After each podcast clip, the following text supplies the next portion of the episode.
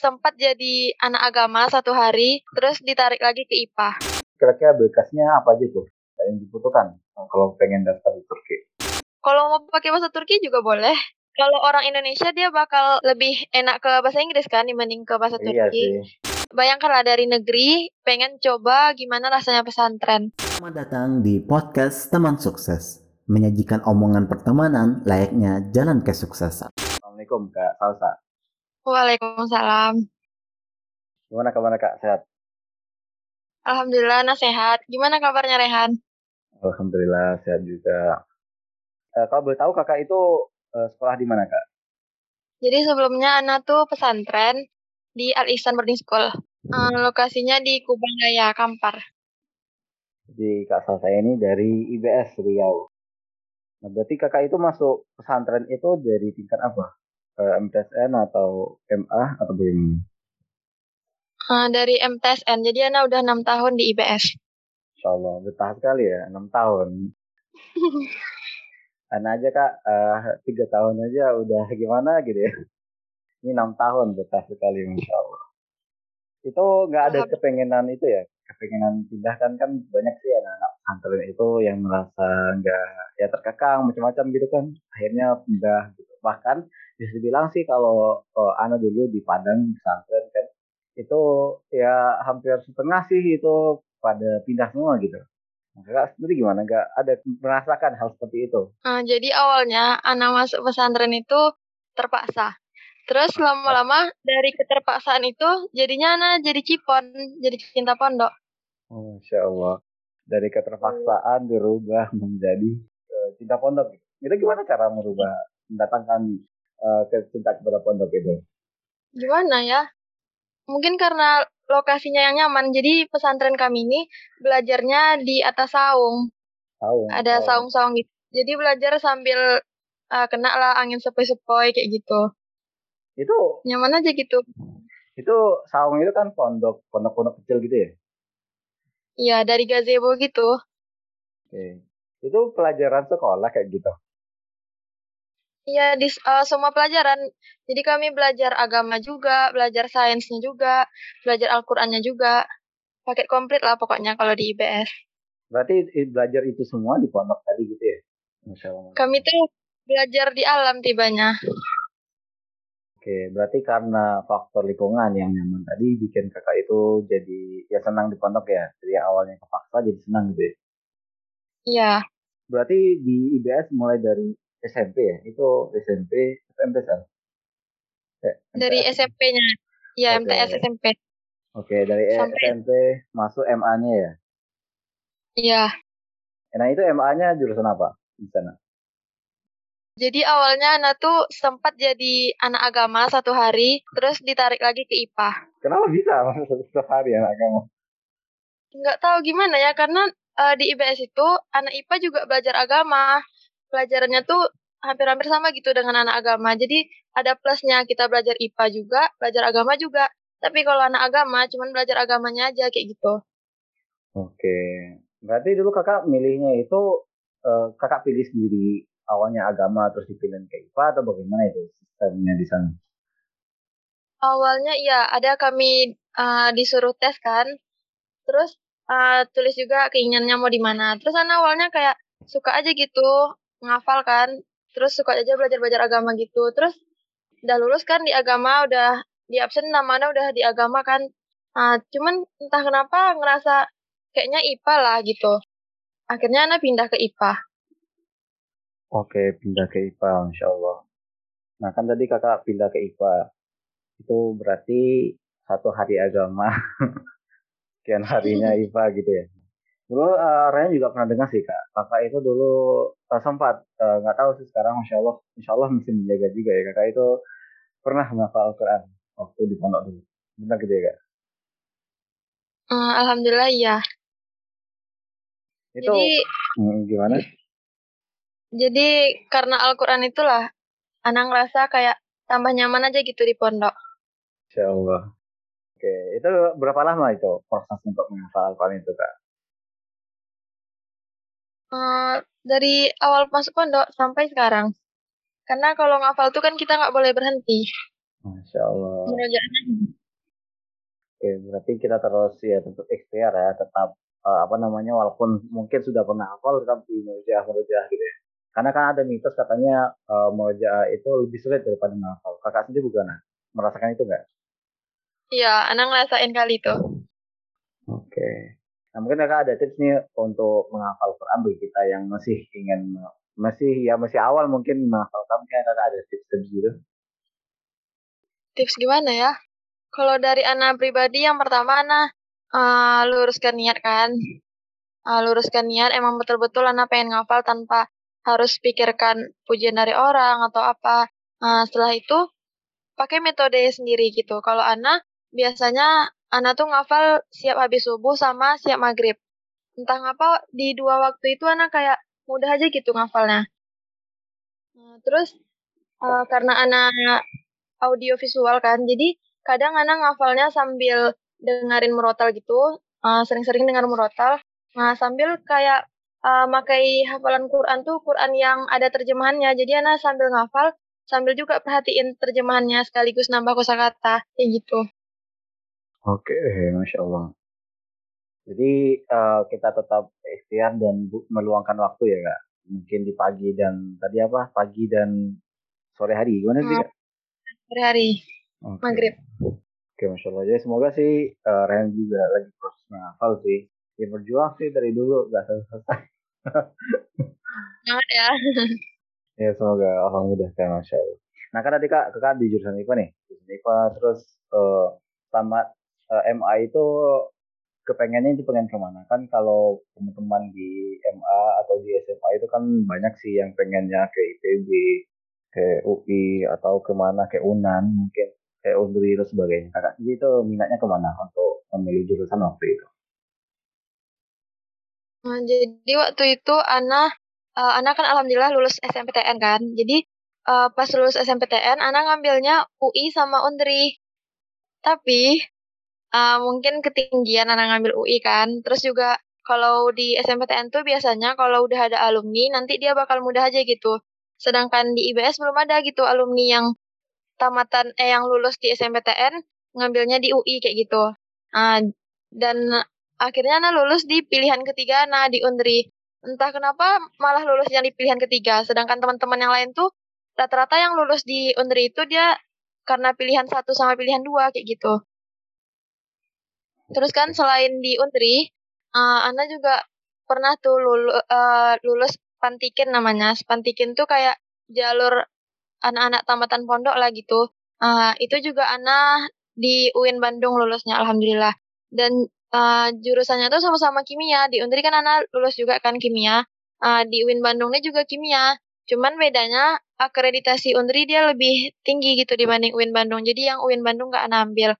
Uh, terus, dan alhamdulillah lagi, Ana lulus juga di Turki. Uh, di Turki ini jurusan agama kan.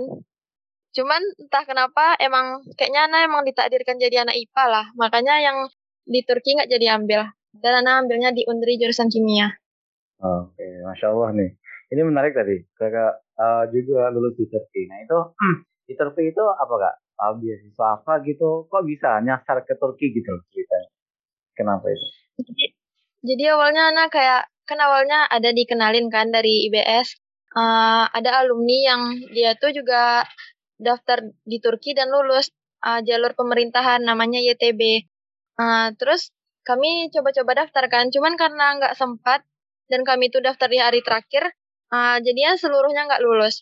Terus Ana nih karena pengen juga kan uh, coba kuliah di Turki kan, Ana cari-cari informasi, akhirnya dapatlah uh, universitas namanya Ibnu Khaldun atau I H U lah biasa dipanggil.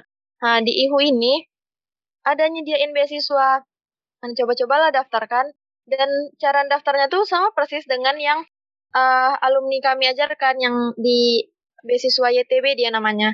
Uh, dan berkas-berkasnya pun sama, jadi ke- ketika Ana daftar Y T B uh, dan nggak lulus waktu itu kan, pas Ana daftar I H U juga pakai lampirkan dokumen yang sama, akhirnya lulus. Uh, cuman Ana nggak ngambil, itu sayangnya. Oh, kenapa nggak diambil? Susah-susah daftaran, kenapa nggak diambil tuh? Itu? Sudah, sudah ya orang kan banyak itu mencoba daftar, bahkan ikut uh, les-les privat bahasa Turki untuk kuliah ini udah keterima malah nggak diambil, kenapa ya? Kayaknya ikuti kata orang tua lah lebih baik. Tapi selain itu juga di Undri anak juga beasiswa, jadi sama-sama beasiswa. Dan di Turki ini dia nggak full beasiswa gitu. Ada beberapa biaya yang emang harus ditanggung kayak gitu. Oke. Okay.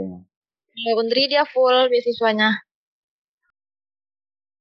Nah berarti tadi di, di Turki itu uh, kakak itu kira-kira berkasnya apa aja tuh yang dibutuhkan kalau pengen daftar di Turki? Uh, waktu itu Ana ijazah, ijazah itu dia uh, translate pakai bahasa Inggris. Jadi kalau di I B S kan emang udah ijazah kami tuh pakai bahasa Inggris bahasa Arab kan. Uh. Tapi mungkin kalau sekolah yang dia uh, ijazahnya dalam bahasa Indonesia uh, ada baiknya nanti pakai translator gitu, penerjemah. Nah, selain ijazah itu ada transkrip nilai. Waktu itu uh, nilainya dari semester satu sampai semester lima. Dari kelas satu M A sampai kelas tiga tapi yang awal itu satu sampai lima. Nah, itu juga pakai bahasa Inggris. Dan di alhamdulillah juga karena di I B S uh, lapor kami dalam bahasa Inggris da- dan bahasa Arab kan. Nah, jadi uh, tinggal pakai itu gitu. Terus juga uh, ada diminta lampirkan sertifikat, paspor, kayak gitu-gitu.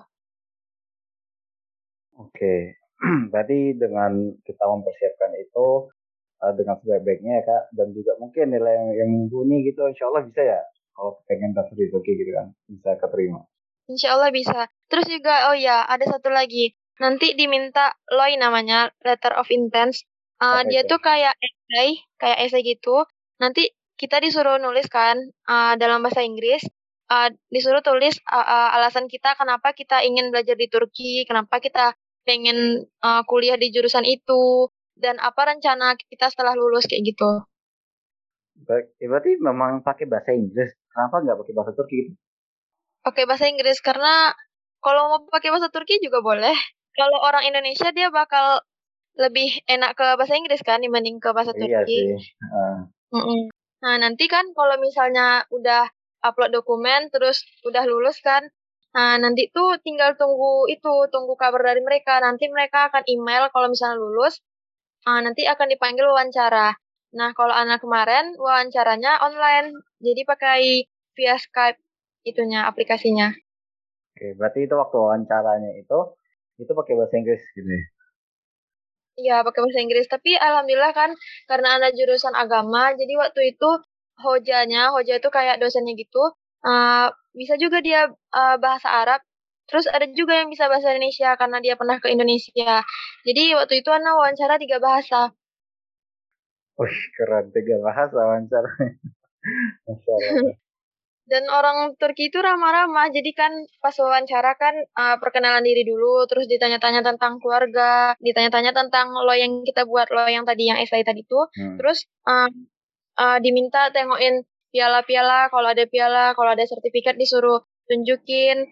Terus uh, kalau misalnya punya hafalan Quran lebih bagus. Mereka nanti kayak uh, ngetes hafalan juga gitu. Oke, berarti kakak juga dites waktu itu ya hafalannya?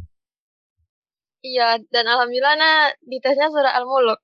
Masya Allah, ya mantap, mantap, mantap.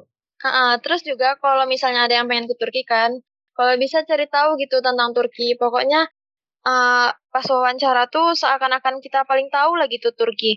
Kalau misalnya uh, tahu filmnya ya bahas filmnya gitu. Hojanya tuh bakal open gitu. Terus pas anak kemarin kan malah disuruh nyanyi Turki. Karena anak bilang suka-suka lagu Turki. Oke, oke. Masya Allah. Mantap, mantap. Ya, jadi kan kakak karena lulus di Turki. Kemudian karena orang tua lebih uh, setuju tadi di Undri ya. Nah di Undri itu jurusan apa Kak? Jurusan pendidikan kimia. Pendidikan kimia. Mungkin dari sekian banyak kisah hidup Kakak tadi, yang tersulit sih bagi Kakak untuk yang Kakak alami ketika Kakak itu berjuang ngafal Quran menurut Kakak? Yang tersulit uh, ngafal Quran atau yang kuliah nih? Ngafal Quran dulu Kak. Uh, kalau ngafal Quran yang tersulit pasti murojaahnya. Oke, okay, murojaah. Apalagi Ana di kampus negeri kan, tahu sendirilah kalau di pesantren kan uh, memang khusus ahwa, terus hafalan terjaga, pandangan terjaga, uh, memang kita di lingkungan yang memang mendukung untuk ngafal, menjaga hafalan. Nah, kalau di kampus Undri kan negeri tuh. Jadi memang kita harus pandai-pandai milih teman. Dan alhamdulillah uh, sahabat dekat Ana mendukung gitu. Dan bahkan kemarin waktu P P L sahabat Ana ini, boleh Ana sebut nggak namanya? Boleh kalau nggak mau. Uh, sahabat Ana ini namanya Putri kan. Jadi dia nih dari S M A Negeri. Cuman kemauannya untuk ingin apa merasakan lingkungan pesantren itu kuat. Jadi Ana ajaklah dia kan ke pesantren. Dan di sana alhamdulillah, alhamdulillah dia juga ngafal Quran gitu. Da- bayangkanlah dari negeri pengen coba gimana rasanya pesantren. Masya Allah, luar biasa sekali ya. Jadi memang kita harus mencari lingkungan yang baik, Kak. Berarti gitu ya, untuk bisa menjaga gitu, menjaga baik yeah. hafalan kita dan menjaga ya apa pergaulan kita gitu ya, Kak. Nah, yeah. tadi kan kalau terkait hafalan ya, kalau terkait yang, yang hal yang paling tersulit, yang paling Kakak bikin Kakak down di perkuliahan itu ada nggak, Kak? Mungkin kan, mungkin gini, ada orang ini teman-teman kita yang lagi kuliah gitu ya, itu hal tersulitnya itu mungkin terkait mata kuliah atau masalah dengan dosen sampai-sampai dia itu ngedown banget, nah, nggak bisa bangkit. Nah, Kakak pernah nggak ngalami hal-hal seperti itu? Kalau pernah, itu apa sih yang Kakak lakukan untuk bisa kembali bangkit? Gitu? Pernah, Ana pernah nangis gara salah satu asisten dosen. Pernah juga hampir kayak down gitu karena dengerin kata-kata dosen. Tapi balik lagi ke diri Ana. Ana tuh nanamkan ke diri Ana kalau harus self love pertama. Jadi Ana tuh berusaha uh, ke diri Ana jangan pernah bandingkan diri kita dengan orang lain, karena kalau kita terus membandingkan diri kita ke orang lain nggak akan pernah kita puas. Jadi Ana tuh selalu membandingkan diri Ana ke diri Ana yang dulu kayak gitu. Gimana? Untuk lebih baik. Gimana membandingkan diri yang saat ini dengan dulu itu gimana maksudnya? Misalnya gini, kayak gimana ya? Uh, misalnya du- dulu Ana malas-malasan, ha, Ana yang sekarang harus nggak boleh malas-malasan kayak gitu. Jadi Ana patokinnya nggak ke orang. Misalnya kan ada juga orang yang kayak dia tuh mudah ngedrop karena misalnya ih si Ani udah ini, ha, yang si si Ani udah sempro, si Ani udah semhas, si Ani enak kali ya ikut itu. ikut uh, penelitian dosen kayak gitu-gitu. Nah, jangan kayak gitu. Pokoknya jangan kita ngerasa orang kok bisa hebat ya, kok kita enggak. Jangan pernah kayak gitu. J- pokoknya uh, gimana ya, banggain aja diri sendiri, anggap aja kita yang jadi bintangnya kayak gitu. Karena tiap orang kan punya waktunya. Kita enggak tahu apa yang dia rasain. Mungkin menurut kita dia tuh hebat gitu, tapi kita enggak tahu tekanan-tekanan apa yang ada di hidup dia untuk mencapai posisi itu gitu. Jadi Jadi kita tuh masing-masing punya waktu sendiri, kita punya jalan sendiri, jangan pernah bandingkan kita dengan orang lain kayak gitu. Oke, jadi uh, intinya itu kita itu jangan memandang orang lain, karena bisa dibilang gini, uh, setiap orang itu punya prosesnya masing-masing dan itu berbeda-beda gitu ya Kak? Iya, bisa jadi hidup yang kita pengen, misalnya kita pengen hidup seperti orang itu, tapi bisa jadi orang itu yang pengen hidup seperti kita gitu. Jadi kita harus bersyukur, harus sabar, harus ikhlas, harus percaya diri, harus semangat kayak gitu. Oke, Masya Allah. Nah mungkin ini kita udah uh, berada di uh, ujung podcast ya Kak. Nah mungkin Kakak uh, bisa uh, apa namanya punya sedikit nasihat untuk teman-teman yang lagi berjuang, lagi itu di pesantren, ataupun yang lagi berjuang untuk menghafal Quran, atau lagi mencari beasiswa, atau yang saat ini lagi ngedown dalam perkuliahannya dan kehilangan arah, mungkin ada sedikit nasihat buat teman-teman kita tersebut. Mungkin Ana mau nekankan gini, uh, untuk kalian di luar sana yang mungkin lagi drop atau lagi putus asa gitu, ngerasa diri kalian yang paling gak berharga, diri kalian itu kayak sampah atau apa atau semacamnya, jangan kayak gitu. Percayalah diri kalian tuh Uh, kalian hebat, kalian bintang di hidup kalian, kalian pasti bisa. Pokoknya jangan pantang menyerah, jangan menyeluh, semangat. Uh, Ana yakin mungkin uh, saat ini kalian ngerasa semua itu susah dijalani atau gimana gitu. Tapi percaya diri aja, Allah pasti bantu kita. Dan kalian harus kuat, karena kayak ginilah hidup. Emang penuh ombak kan, jadi... Uh, pandai-pandai kuatkan diri sendiri, dan yang nomor satu harus cintai diri sendiri, karena kita harus cintai diri sendiri dulu sebelum mencintai orang lain. Wah, ini menarik sekali ya. Kita harus mencintai diri sendiri sebelum mencintai orang lain, Masya Allah. Ya, mungkin tadi uh, luar biasa sekali dari Kak Angsa tentang bagaimana kita seorang yang berjuang dan berbagai macam hasil yang terdidikan dan juga pengalaman hidupnya yang mungkin sangat berarti bagi kita yang mendengarkan. Ya, karena kita sudah tiba di ujung podcast, maka kita akhiri saja. Assalamualaikum warahmatullahi wabarakatuh.